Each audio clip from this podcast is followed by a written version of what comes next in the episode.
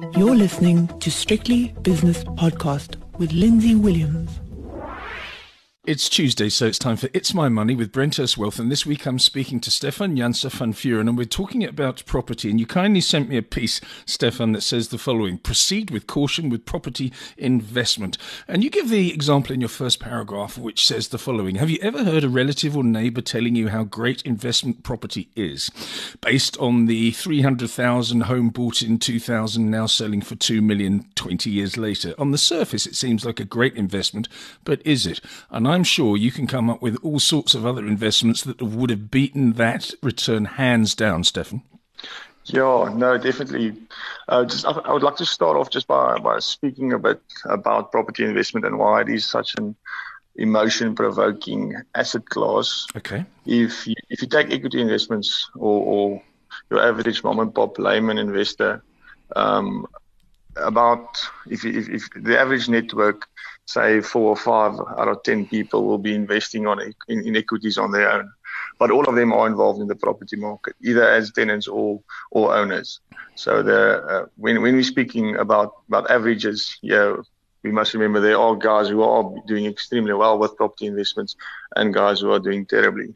But we will be speaking based on averages. The, the, the figures we will be say, we will be speaking on are averages and, and should be should be taken as such. Note uh, because there will be guys phoning up up tomorrow saying they've done extremely well they they agree with what we are saying. So I just like to, to to give that disclaimer before we start. One thing you can say is that probably over the last three, four years, South African property has at best gone sideways. I would have thought that's a great generalization. And there are certain sectors, particularly the lower priced properties, that might have done quite well. But overall, it's been very torrid time for investors and homeowners.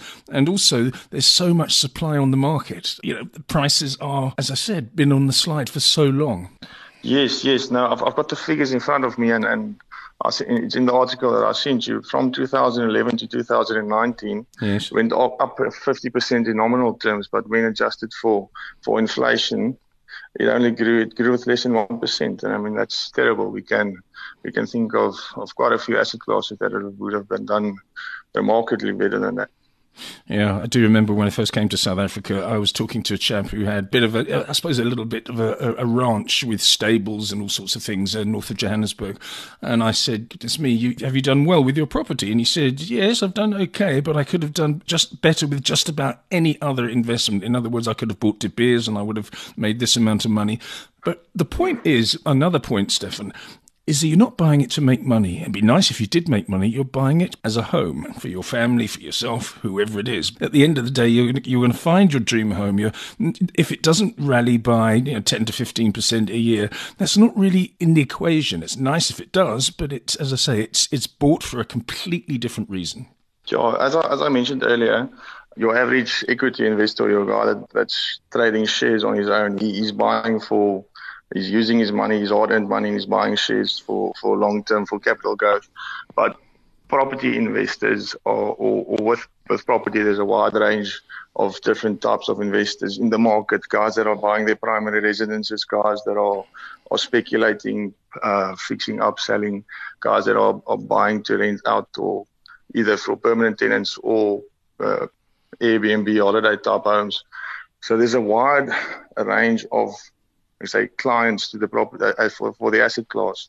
So some guys will be seeing this as a buyer's market to, to get their dream home, while other guys are, are, are buying five, six different apartments to high net with clients. So there's always, uh, I say, different guys within the same operating within the same market. So that that adds to the because it is zero sum game. Some guys are winning, some guys are losing. And also, there's property and there's property. Certain areas will always do well. For example, uh, coastal properties usually will do better than, than properties in other areas. Uh, properties that are in a city that or a town that has a large student population can also do well. If you buy a two bedroom apartment there, the buy to let market is, is very buoyant. So, although you can get these figures from, for example, the FNB um, property barometer, the fact is it doesn't tell the true story story, I don't think. No, definitely, especially on averages. Uh, there has been there has been pockets that have done extremely well. Smaller smaller apartments in in metropoles, for example, Cape Town, Johannesburg, they've done they've done well.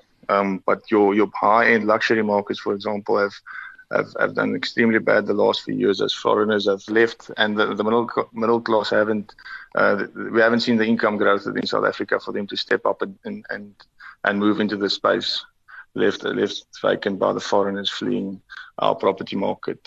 How do you view the market at the moment? There's so many things against it. With with GDP probably going to fall any anywhere between five and ten percent this year.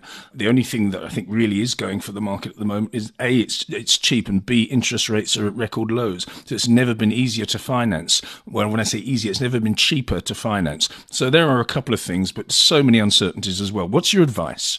Yeah, I think the key word you just said was uncertainty, and it comes down to what the individual wants. If if they are planning to stay within the country for the next ten or fifteen years, mm. and and the dream home is is is up for purchase now, I think I think it's it's a sound choice to buy. You don't want to be paying off someone else's mortgage for the next ten to fifteen years.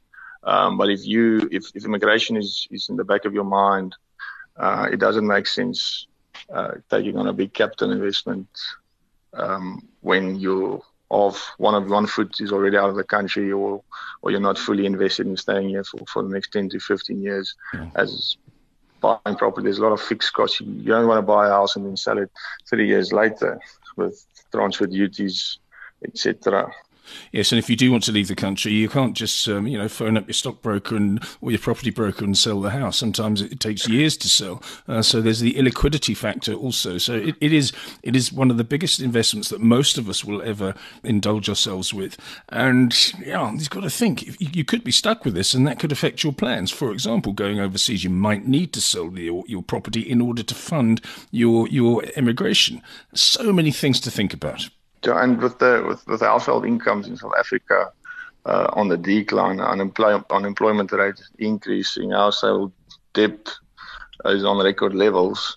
Um, this, the problem is where you're going to find a buyer. Mm.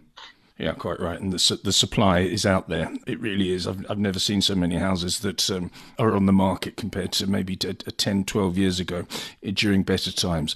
Okay, Stefan, you've given us lots to think about. Thanks so much for your time. That was Stefan Janse van Vuren, financial planner at Brenthurst Wealth based in Stellenbosch. The views and opinions expressed in these podcasts are those of Lindsay Williams and various contributors and do not reflect the policy, position, or opinion of any other agency, organization, employer, or company associated with strictlybusinesspodcast.com. Assumptions made on the analyses are not reflective of the position of any other entity other than the speaker or the author. And since we are critically thinking human beings, these views are always subject to change, revision, and rethinking at any time. Please do not hold us to them in perpetuity.